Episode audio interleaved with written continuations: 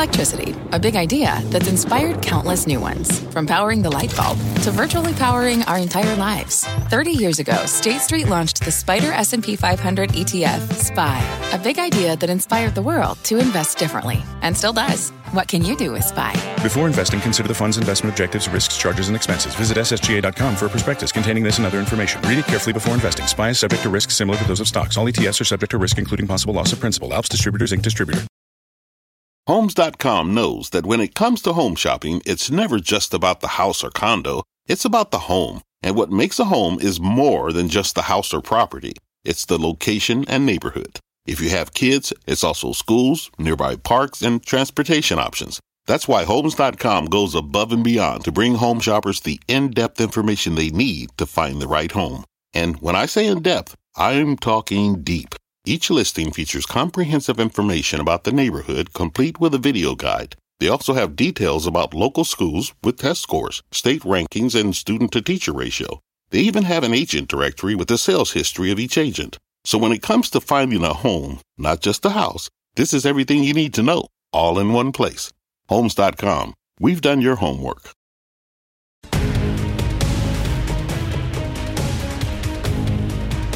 Hey there, Mad Money fans. I am Becky Quick. Kramer's off tonight, but we have an action-packed hour coming your way on this CNBC special, Markets in Motion.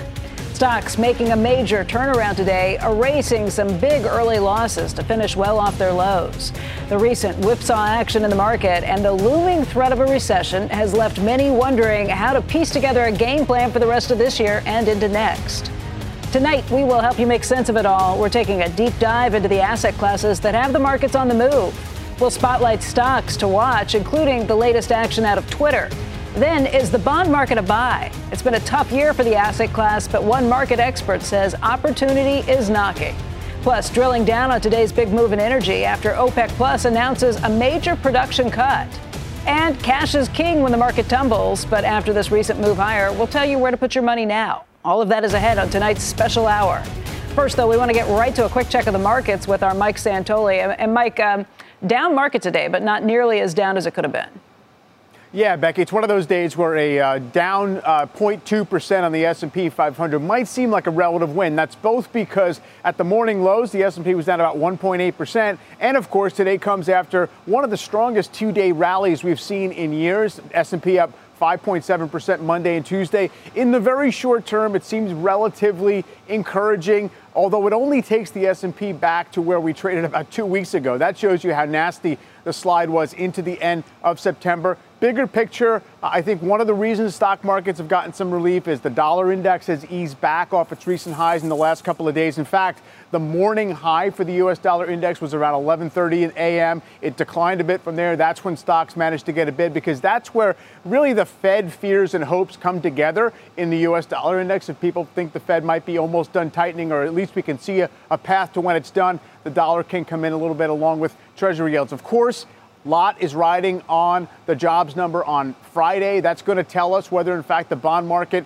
and the currency markets have the Fed priced correctly, or at least it's going to help tell that story, Becky. And even today, a little bit of a hint of good economic news being bad news for the market. We got a strong ISM services number, and that's when markets briefly backed off in the morning. The one thing that caught me by surprise, Mike, was just the VIX being down by about 1.8%. Yeah. I don't know if that's a sign of, okay, we've been through a lot the last 5 or 6 or 8 trading sessions, or if that's a sign that, okay, a lot of people are out for the holidays, or if this is really a breather. You know, it does show you that we're sort of normalizing a little bit in terms of expectations for volatility. We spent some time on the VIX above 30 several days going into the end of last week. It's easing back. Look, we're 6% off the lows in the S&P or thereabouts, 5.5%, 6%. That just gives a little bit of breathing room. I wouldn't necessarily say it means that traders are assuming it's all clear from here. Mike, I've been watching you all day. Thank you for the heavy lifting and for sticking around. It's great to see you. We'll see you later. Sure thing. Let's talk more about the market action and how you should be positioned as we head into the rest of the year. Joining us right now is Jeffrey Sherman. He's Deputy Chief Investment Officer at Double Line Capital. This is the house that are the experts on bonds, and that's why we've got him here. Jeffrey, it's really good to see you tonight. Thanks for joining us. Yeah, thanks for having me, Becky. I know it's never easy to figure out what's going on in the bond market. In fact, Double Line, I looked up your website today, and you guys talk about how no one can consistently predict changes on the level, direction, or term structure of interest rates. But you do say that when you're looking at the situation recently, this market was clearly oversold on a technical basis. You want to talk about what that looks like to you? Yeah, well, if you look at the move up in yields we've seen, it really started with the front end of the yield curve, and it was the two-year rate that really started this new trajectory. And what happened is that after the July FOMC meeting, the market interpreted Chairman Powell's comments as being quite dovish, or at least they were close to peaking in the hiking cycle. And so you saw this big rally that transpired post-FOMC meeting back in July. And then all of a sudden, you had Fed governors come out in droves early the next week saying, wait a second, there's a misinterpretation of what we're trying to do here. And what was happening is, as you know, that the Fed is trying to tighten policy. They're trying to rein in inflation. They're doing that through the interest rate policy, as well as the unwind of their balance sheet via quantitative tightening. So if you put these two things together, that's the Fed's objective, to tighten policy. But if rates rally, if credit spreads tighten in, that creates a looser financial condition. It makes it easier for financial conditions. And so what happened is you saw the Fed governors come out in droves, say, no, you misinterpreted what we're trying to do. And since then, the bond market really listened. We had inflation data that spooked the rates market.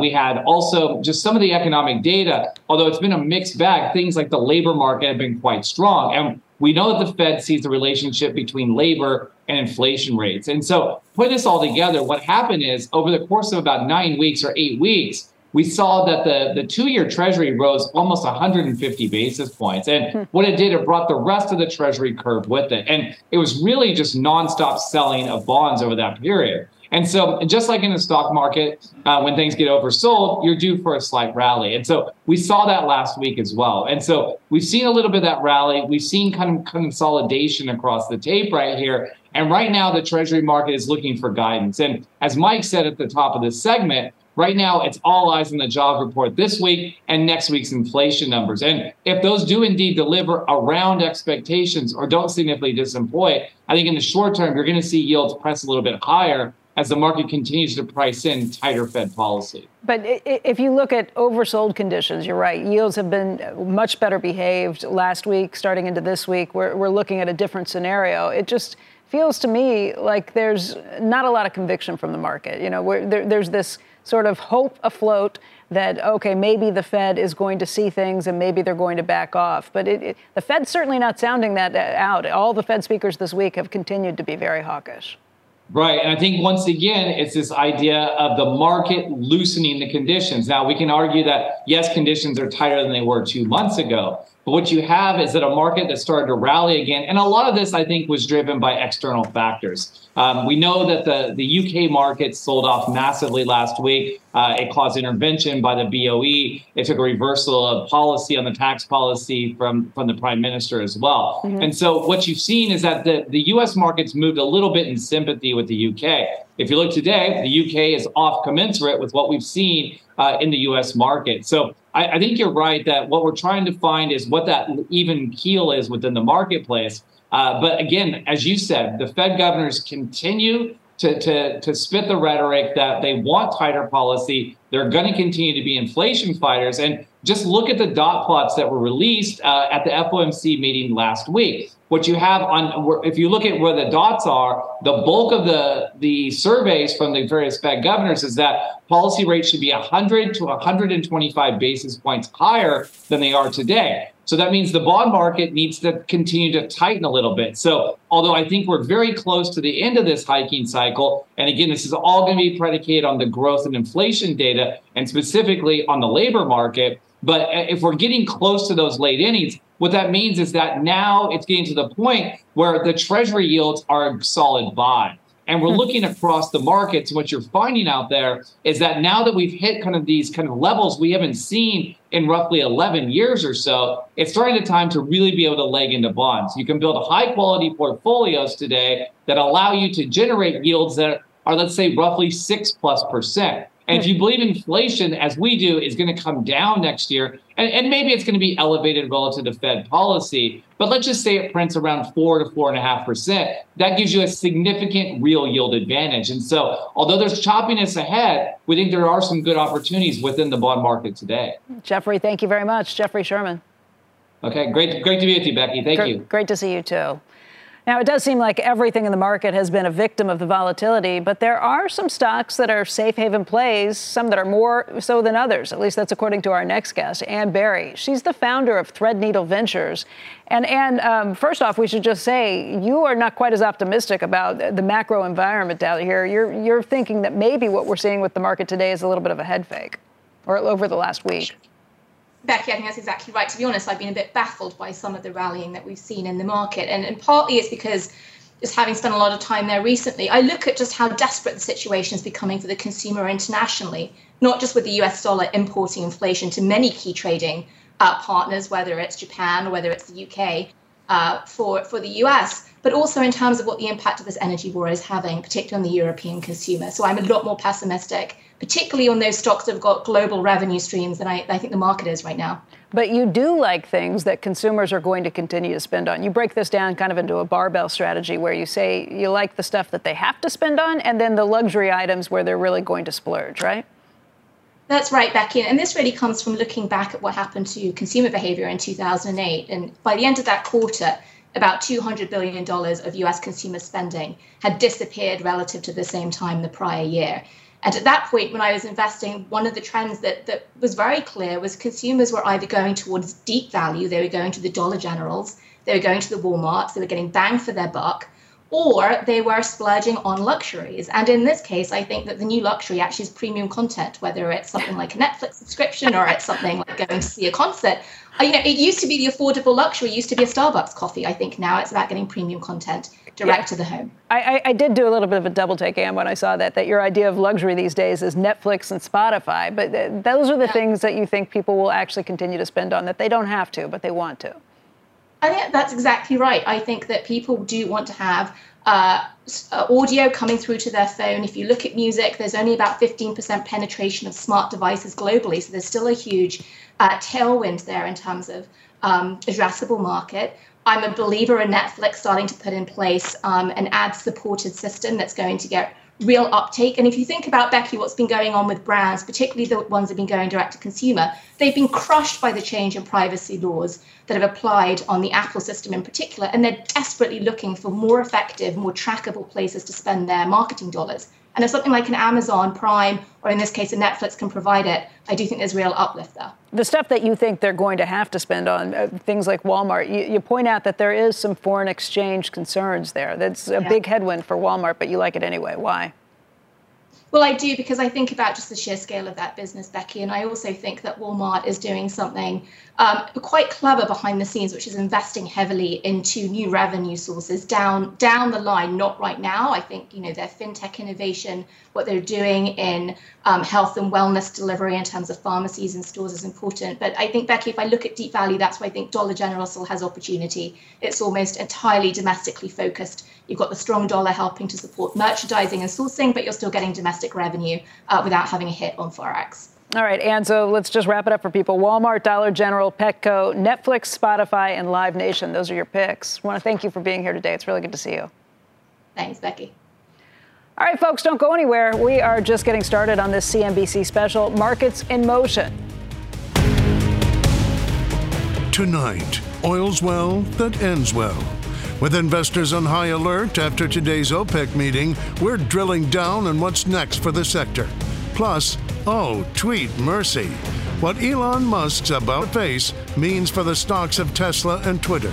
And the name's bond. We'll find out if it's time to change your bond strategy amid the uncertainty. When we return on CNBC. Fact. Running a business is not getting easier on your wallet. With higher expenses on materials, employees, distribution, and borrowing, everything costs more. Also a fact, smart businesses are reducing costs and headaches by graduating to NetSuite by Oracle. NetSuite is the #1 cloud financial system, bringing accounting, financial management, inventory, and HR into one platform and one source of truth. With NetSuite, you reduce IT costs because NetSuite lives in the cloud with no hardware required, accessed from anywhere. You can cut the cost of maintaining multiple systems because you've got one unified business management suite. You improve efficiency by bringing all your major business processes into one platform, slashing manual tasks and errors. Over 37,000 companies have already made the move. See how you'll profit with NetSuite, and then you can think of all the ways you could be spending the money you save. Company retreat in Malibu, anyone? By popular demand, NetSuite is offering a one-of-a-kind flexible financing program for a few more weeks. Head to netsuite.com to start saving. When you're hiring, the best way to search for a candidate isn't to search at all. Don't search, match with Indeed. Indeed is your matching and hiring platform with over 350 million global monthly visitors, according to Indeed data, and a matching engine that helps you find quality candidates fast. Use Indeed for scheduling, screening, and messaging to connect with candidates faster. Plus, 93% of employers agree Indeed delivers the highest quality matches compared to other job sites, according to a recent Indeed survey. Leveraging over 140 million qualifications and preferences every day, Indeed's matching engine is constantly learning from your preferences. Join more than 3.5 million businesses worldwide that use Indeed. Listeners of this show will get a $75 sponsored job credit to get your jobs more visibility at Indeed.com/Mad Money. Just go to Indeed.com/Mad Money right now and support this show by saying you heard about Indeed on this podcast. Indeed.com/Mad Money. Terms and conditions apply. Need to hire? You need Indeed. Welcome back to the CNBC special, Markets in Motion. Shares of Twitter up more than 17% since Monday after Elon Musk's on-again, off-again deal to buy the social media company was once again revived yesterday, with Musk now proposing to buy Twitter for, the original deal price of $44 billion. You have to wonder, how the heck is he going to pay for this? Joining us right now to dig into the financials for us is CNBC's Robert Frank. And Robert, I know you've been following the money on this for a very long time. Where do things stand? What's he have? What's he need?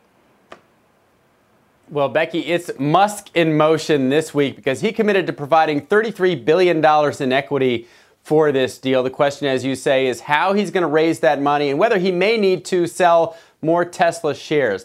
This year, he sold $15.5 billion in Tesla stock. First of that was back in April when he tweeted, "No further sales planned after today." And then he sold again in August. He's getting $7 billion in VC investments from Larry Ellison, Mark Andreessen, and Saudi Arabia. And he has a $4 billion stake in Twitter that he already owns. Assuming that is included, he now has 27 of the 33 billion he needs. Now that leaves, of course, the 6 billion unfunded. UBS says he may have to pay taxes on the August stock sale, but he may have a lot left over from last year's sales. Bottom line, UBS says he may need to sell at least $10 billion of Tesla stock to fund this deal. Wedbush says he maybe only has to sell about $3 billion. Point is, more sales may be planned. Now, another challenge is the bank debt. Morgan Stanley and others have committed to loans of $12.5 billion, some of which they have to resell to investors. Now, with credit markets so tight right now, they could end up losing hundreds of millions of dollars on these loans, and they may need to offer interest rates of 15% or more just to get investors interested. Becky? Robert, these sound like big problems, but big problems for the bank, not for this deal potentially going through, right? This is kind of on the banks, and they've got 15 days to come up with this, or they can loan their own money out on this, but their problem, not the deal's problem. That's the best I can tell. There is a widespread theory out there, mainly on Twitter, by wishful thinkers, I think, who think that Elon Musk knows that the bank will not come through with the financing, that the banks are going to renege, so therefore he gets an out on this deal. So therefore this whole thing that he's agreeing to the deal is a charade, and he's going to go to Twitter and say, "Oh, the banks wouldn't agree to the funding. Sorry, no deal." As far as I can read from the contracts and the commitment letters, this funding is ironclad. The banks are on the hook for this. So I think you're right. The banks don't have an out, and this is just a formality. Robert, thank you. We'll see you again soon. Our next guest says that Musk really had no choice but to stick with his original offer all along. Joining us to break this down and to talk about what a Musk-led Twitter could look like is Jim Stewart. He's a CNBC contributor and a New York Times columnist. By the way, Jim, we should also point out to people, on top of being a great author and so many other things, you're a graduate of Harvard Law School, so you know what you're going to speak about in some of these legal issues, too. Yes, that's correct. Let's just pick up on where Robert left off. Is there wiggle room in this? Does Twitter, because the judge today actually said that she's going to continue to press on towards trial. They are still negotiating on both sides to come up with something. What does this mean? What does this legalese mean? And how sure should investors be about this deal going through? Well, obviously, they're not going to stop the trial until there is an actual deal. And from everything that I've heard and read about it, Twitter is taking a very hard line. I mean, for one thing, look, they're not giving him any concession on the price, and they're also insisting that there be no new contingencies, that this be a surefire thing, and they're holding out for that. And I think they can do that because they have the winning hand. I mean, I and other people I've been talking to have been scratching our heads ever since Musk pulled out of this, thinking on what legal theory did he expect that he could wriggle out of this deal? I have not heard a plausible one. You know, he's been throwing up, you know, various sort of red herrings like, oh, there were fake accounts, they misrepresented something. He had locked himself into a very firm deal, and in my estimation, none of that was going to prevail in court. So the legal implications of that are either that he was going to lose. I'm sure his lawyers told him he was going to lose. And either the judge, after he spent millions of dollars in litigation, would order him to go through with the deal, or more likely, because judges don't like to do that, would assess the damages that he has caused Twitter by making the bid and then withdrawing. And all you have to do there is start by measuring the price between what he was promising to pay and where Twitter was trading after he pulled out. And you could see he was looking at billions of dollars in damages. So I think for him, this was he really had no choice. Billions of dollars in damages, and then he doesn't get the company anyway, so you get charged that fine? No, he has nothing. Yeah. He pays the damages, and he has absolutely nothing to show for it. That would be a crazy outcome and a terrible one for him personally, both financially and in terms of, you know, any credibility he would have in the market. So I think he really, really did have his back up against a wall here. And honestly, I think he got good legal. If indeed his lawyers said, look, you're going to lose this case, I think he got good legal advice because I think he was going to lose it. Now, I mean, obviously, he hasn't done the deal yet, so we may still get this trial. But I can't imagine that scenario happening. But if the judge is proceeding with this trial, I mean, he was supposed to get deposed tomorrow. Does that get put off? That's a good question. Typically, I think it would depend on how close they are to a deal. It doesn't make any sense to go ahead and depose him if they really are close. If not, and I'm Twitter, I'd say, yes, absolutely. Get him in there and keep the pressure on.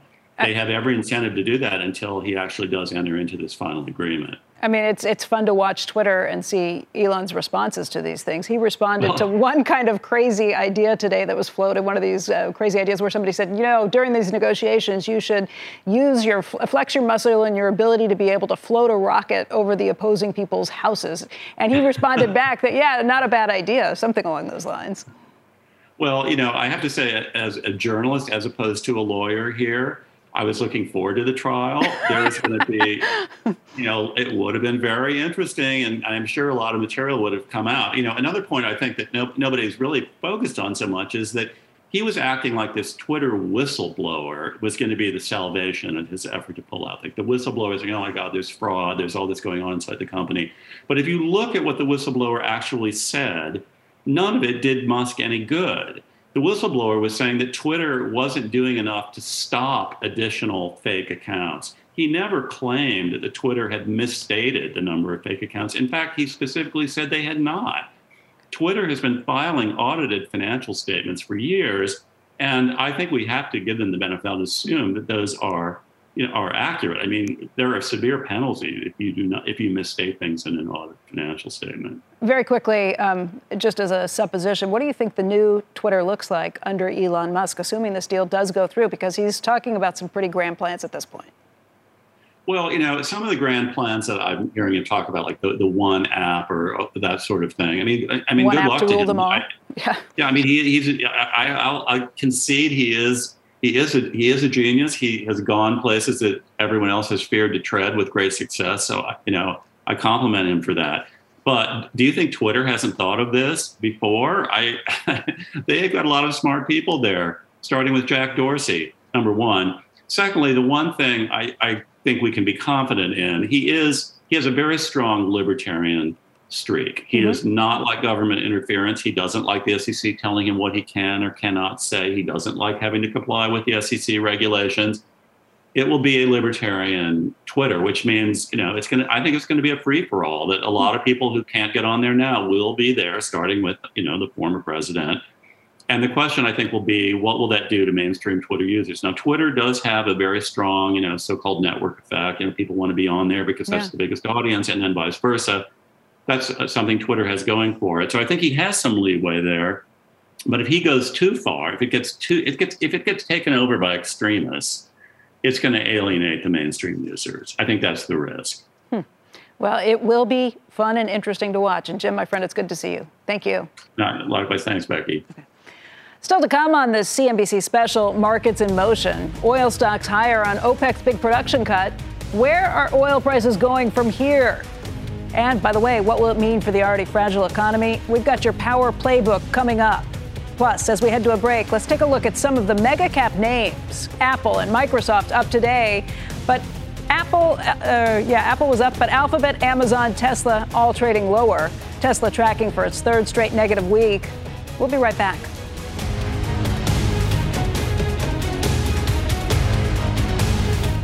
You seek the key, but first, you must learn the ways of precision, craft, and performance with Acura's all-electric ZDX. With a premium Bang & Olufsen sound system, up to a 313-mile range, and a Type S variant with an estimated 500 horsepower, the ZDX is their most powerful SUV yet. Unlock the energy when you visit Acura.com to order yours today. Take your business further with the smart and flexible American Express Business Gold Card. It offers flexible spending capacity that adapts to your business. You can also earn up to $395 in annual statement credits on eligible purchases at select business merchants. That's the powerful backing of American Express. Terms apply. Learn more at americanexpress.com/businessgoldcard.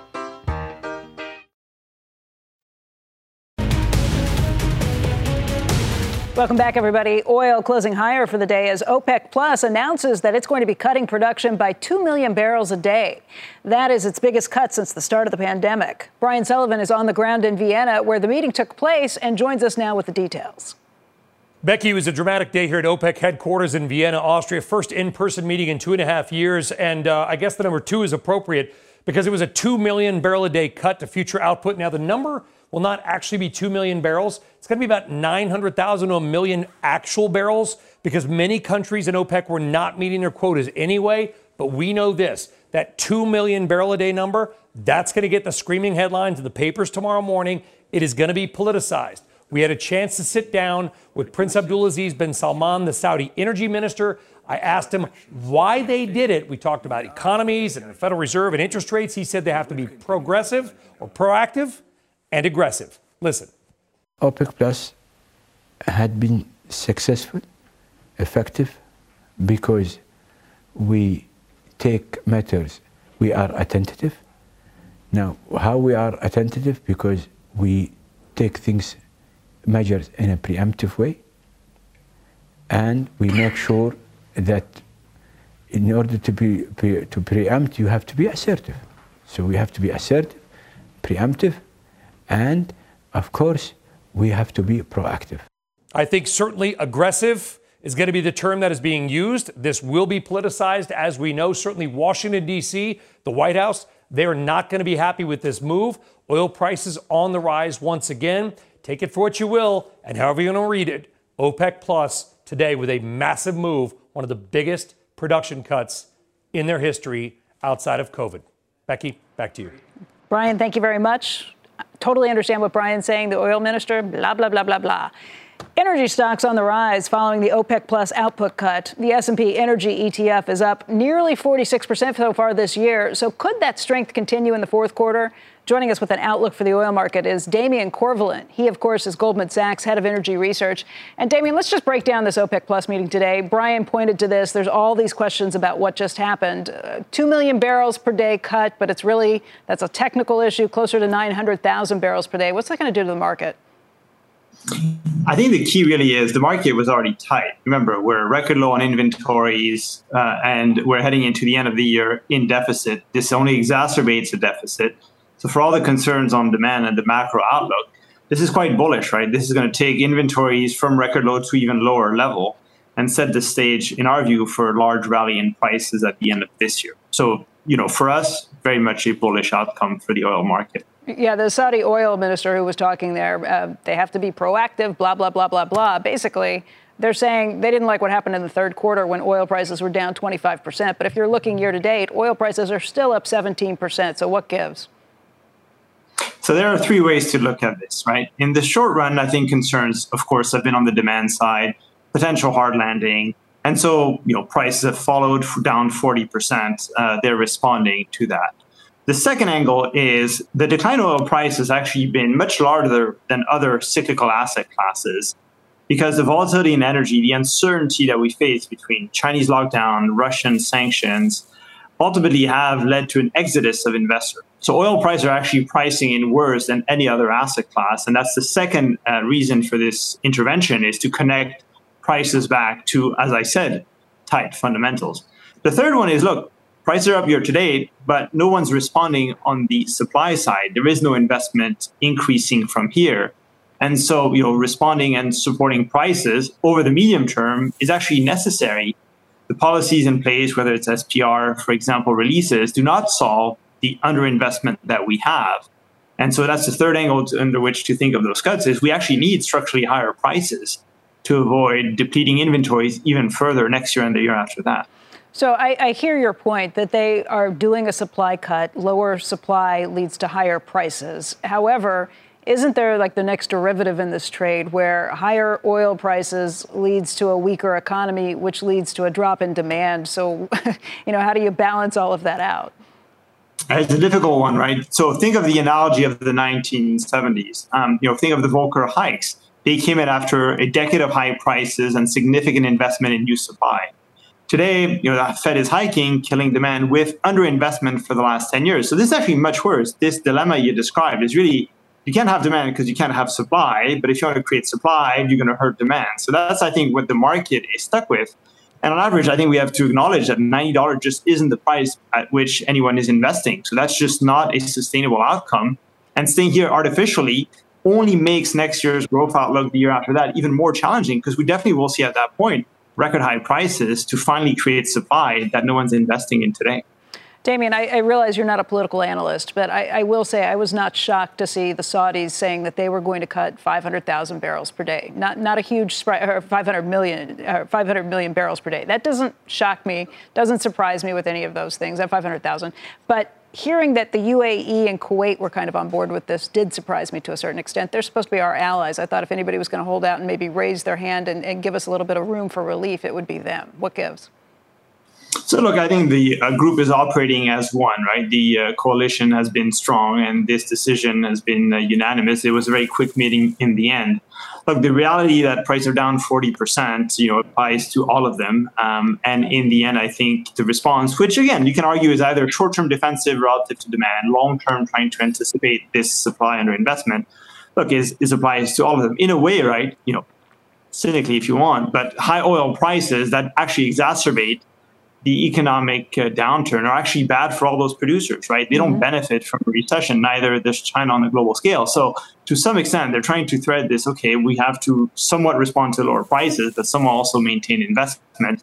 I think they are all very much on the same page here. Meaning that you don't expect to see additional big cuts to supply. So, look, I think the next move very much at that point will depend on how the economic outlook shapes in the next few months, and then the Russia shortfall in production once the European embargo goes through. Our base case is this cut today is actually not sustainable. Like that leads by next year to a significant spike in prices. So we base cased it for the next 3 months, but we think it's just not sustainable given how tight the oil market is. Because at that point, you really get to that demand destructive price level well above $100 per barrel. Damien, thank you. Good to see you. Good to see you. All right, folks, we are just past the bottom of the hour. That means we get to bring you up to speed on today's market action. The Dow, the S&P, and the Nasdaq all ending the day slightly lower, but they had a late-day rally that got them really out of a deep hole. The major averages at this point snapping a two-day winning streak, but down by about 0.25% or less across the board. Now, the futures opening just a short time ago, and here's where they stand right now. You're going to see the Dow futures basically flat. S&P futures, the same story. Nasdaq, pretty much all of them flat, waiting to see what happens next, up by about 1.8. Of course, it's early trading, very thin trading at this point. Before we head to a break, despite the averages closing down today, there were some stocks hitting 52-week highs, Lamb Weston and PG&E. Stay with us. Coming up, bear market bounce or something much bigger? What the technicals are signaling for the month of October. Plus, forget James Bond, why bonds have people talking in this market. And is cash king? We'll find out if the asset class has retaken its crown when we return on CNBC.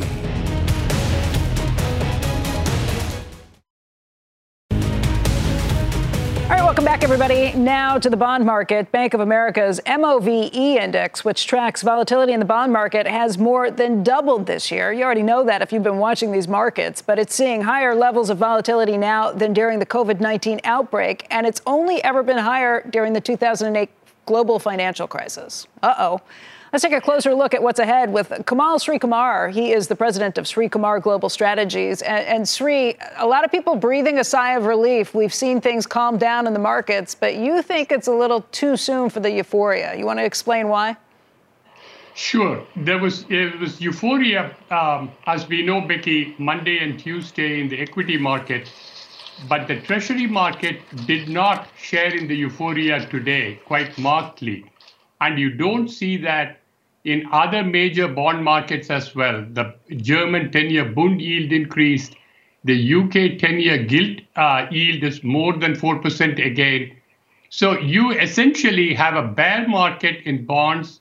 And I am a person who believes that the bond market has been a better predictor of the Federal Reserve policy as well as the future of the economy than equity markets have been. Remember, you referred to 2007, 2008, Becky. October 2007, the S&P 500 hit an all-time record high. So if you were standing then, the U.S. economy was poised for several years of rapid growth. Yet the Great Recession began 3 months later. The bond market was already suggesting a recession. So what is happening today? We have the 2 to 10-year yield curve remains inverted. It has been inverted significantly since early July. And that is suggesting a recession. And even though there was all of this optimism about a Fed pivot in the last couple of days, look at what the numbers are suggesting. We have the OPEC Plus meeting results going to push up gasoline prices. It is going to push up overall inflation. Today, the Federal Reserve Bank of Atlanta GDP Now index shows plus 2.7% growth for the third quarter. That doesn't seem like a weakening economy to me. Also, the services index of the Institute of Supply Management shows strength. ADP numbers for private sector job growth, which is a precursor to our Friday big jobs report, that was a healthy one. So there is no slowdown. The Fed cannot pivot. The Fed will pivot, in my opinion, only when just when that happens, and that is something has to break. Financial institutions in the United States are said to be very strong, unlike 2007, 2008. But whoever thought that the problems would arise from the UK pension funds, and that's where it originated. We are going to have problems in the US. We simply don't know where they are going to come from, Becky.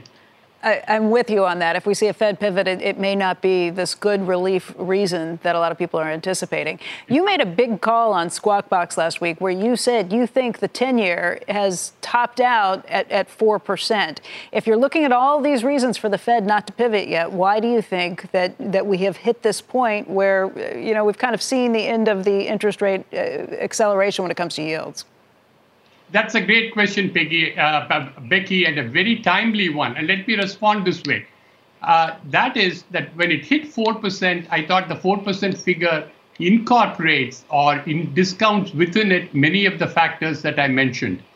And at the same time, we are going to go into a recession. And I had to make a quick calculation as to when the recession would set in and the demand destruction takes place compared with higher bond yields. As you know, having been, as we have been together on Squawk Box over the last 2 years, I've been looking for higher and higher yields. Mm-hmm. But right now, it seems to me that the turning point has come. All of the negatives are incorporated in the higher bond yield, which is why I think 4% is the top. Can you go to 4.10? Sure. I'm not absolutely stuck to a 4% figure, but we are not talking of 5 or 6% on the 10-year at all. Sri, thank you. By the way, I like your tie. We match today. We're thinking alike. Good to see you, Sri. That means a lot to me. I will see you soon. Thank you. Bye-bye. All right, folks, after the break, is this week's market jump a classic bear market bounce or the start of a more sustainable comeback? We're going to see what the technicals are signaling. That's when the CNBC special, Markets in Motion, continues.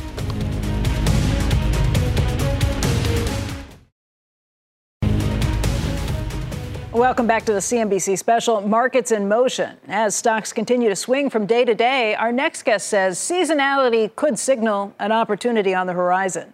Let's go to the charts with Jessica Inskeep. She's Options Play Director of Product and Education for more. Jessica, what are you seeing? Do you want to explain that? Where's the opportunity?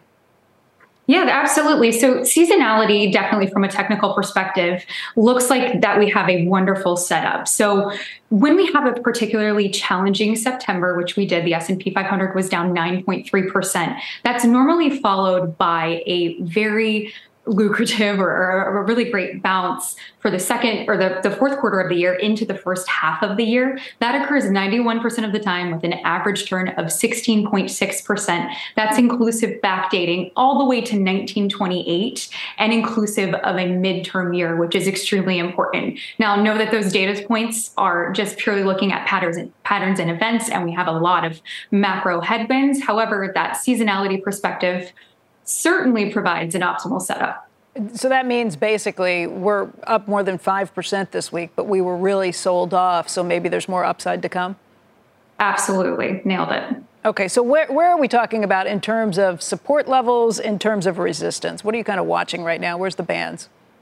Yeah, so for the bigger picture, I like to take a look at a weekly chart. When you take a look at a weekly chart, it filters away the noise, especially with high volatility. If you take a look at the 200 weekly moving average, this is particularly important as a form of support. If you look at the chart backdating to all of the major declines, and when we look for a reversal, it's important that we're above this line, and this indicates a true bull market when above the 200 weekly moving average. So something I talk about quite often.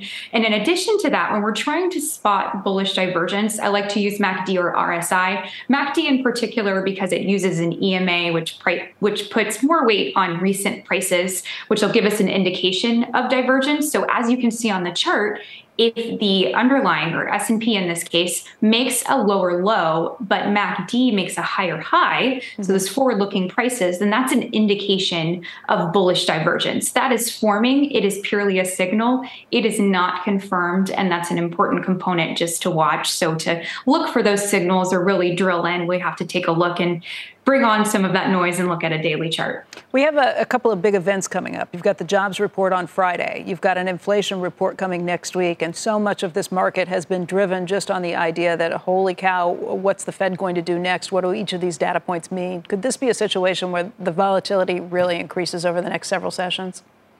Absolutely. And if you study bear markets overall, volatility is just ever so high. And going back all the way, I believe it's even 20 years, the best performing days within the S&P 500 are during bear markets. Due to that volatility, it's also on the upside. So absolutely, I expect that because the price, the market's going to digest and try to understand the actual equilibrium and the price at which it should be. And now there's more retail players within the market, more technology, so we react more often. So that volatility is heightened. Jessica, thank you. Thank you, Becky. Mm-hmm. When we come back, legendary investor Ray Dalio making a major U-turn earlier this week, saying he no longer thinks cash is trash. So is it time to add the greenback to your investing strategy? We're going to dig into that asset class next. Plus, don't go anywhere. The news with Shepard Smith kicks off at the top of the hour. This CNBC special, Markets in Motion, will be back right after this.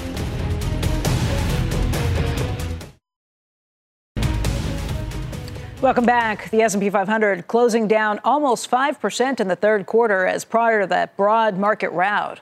According to Bank of America, cash was the only major asset class to actually gain in the third quarter, ending up about 0.5%. Even noted cash is trash investor Ray Dalio saying yesterday he's actually changed his mind when it comes to the liquid asset class.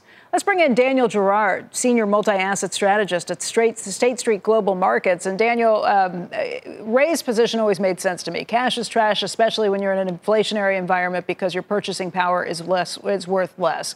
What does he see that's changed his mind, and what do you think? Yeah, look, I think that it's got some merit to it. I think you know, we can all remember. Not all of us, but many of us remember years ago when you got 8 or 9% in a savings account, and you know, it made a lot of sense. But of course, recently with high inflation, with sort of an updraft in other asset markets, it didn't make a lot of sense. That's changing. We're in a period now with not a lot of historical context. The Fed is trying to normalize monetary policy. They will continue to do so when we need to look through the current markets with this lens of inflation. And I think that means that this, you know, stock bond correlation continues, and that means correlation is they're both going to go down for a while until the Fed gets a handle on inflation. And bond prices, but yields go up, right? Correct, exactly right. That means that we are, you know, really looking at some ultra short duration for now. As the USD is your best friend at this point, I think. You know, it's a tough one. There's going to be a bottom at some point, and I don't mean for people not to be investing in these markets, but it is cash has some merit now. Cash has some merit, even when inflation is high. If you think stocks continue to go down, if you think other investments are going to be cheaper, more cheaply priced too, right. You just think the Fed is not at the pivot point yet, right? I don't. Look, I think we have two overlapping periods here. We've got a period where the Fed has been trying for years to normalize policy to get to some neutral level. And at the same time, they've got to move further than that and fight inflation. They've barely gotten to the normalization point yet. You know, whether or not we're at neutral, the economy tells us that. We don't tell the economy that. And if you look at credit growth continues to be very strong in the U.S. And that's a problem. The Fed has managed to tamp down money supply growth, but it's really because money's coming out of the securities portfolios. There's deleveraging happening in the financial markets, not in the real economy. Goods and services continue to move higher as credit expands for both businesses and consumers. That's not a neutral environment. The Fed's going to have to work harder. Usually when you see rising interest rates, people like the financials because they figure you're actually going to be able to get some sort of spread, credit spread. The banks will actually make out on stuff like that. But this is different timing because the Fed is raising into the potential for a recession. You say sell financials on any potential rallies that you see here. Why is that? I think that's exactly right. Financials make sense when you have rising rates because you've got a better shaped curve in some view that the economy is actually getting stronger, that there'll be better demand ahead. The problem is that there actually is too much loan demand right now, which means this rising rates, the point of the rising rates is to actually to tamp down business and consumer credit. I think that that's going to be very tough, especially with difficult capital requirements. And, you know, we haven't even talked about, you know, new capital requirements coming in, you know, in the near future. This is something where I don't think banks actually do particularly well this time around. This is something where you know, any good news, if you have good news this earnings season, from Q3 earnings season, take it, bank it. 15 seconds, the one asset class, one place you would put your money in equity is energy? Energy. I like it. I've been saying this for a little while. I think that we've misunderstood what's happening here. This has been a supply issue. OPEC, confirmed to us this week that they don't like this idea that, we're trying to sell repo energy oil out of the Strategic Petroleum Reserve. There's a real structural issue. So I think energy is going higher and there's not much we can do about it. Daniel Girard, thank you very much. It's great to see you. Thank you. Mm-hmm. Thanks for being with us tonight, everybody. I hope you have a great evening. That does it for us tonight. The news with Shepard Smith starts right now. Sometimes it takes a different approach to help you unlock your true potential. With Capella University's game-changing FlexPath learning format, you gain relevant skills you can apply to your career right away. Earn your degree from an accredited university and be confident in the quality of your education. Imagine your future differently at capella.edu. Capella University is accredited by the Higher Learning Commission. Learn more at capella.edu/accreditation.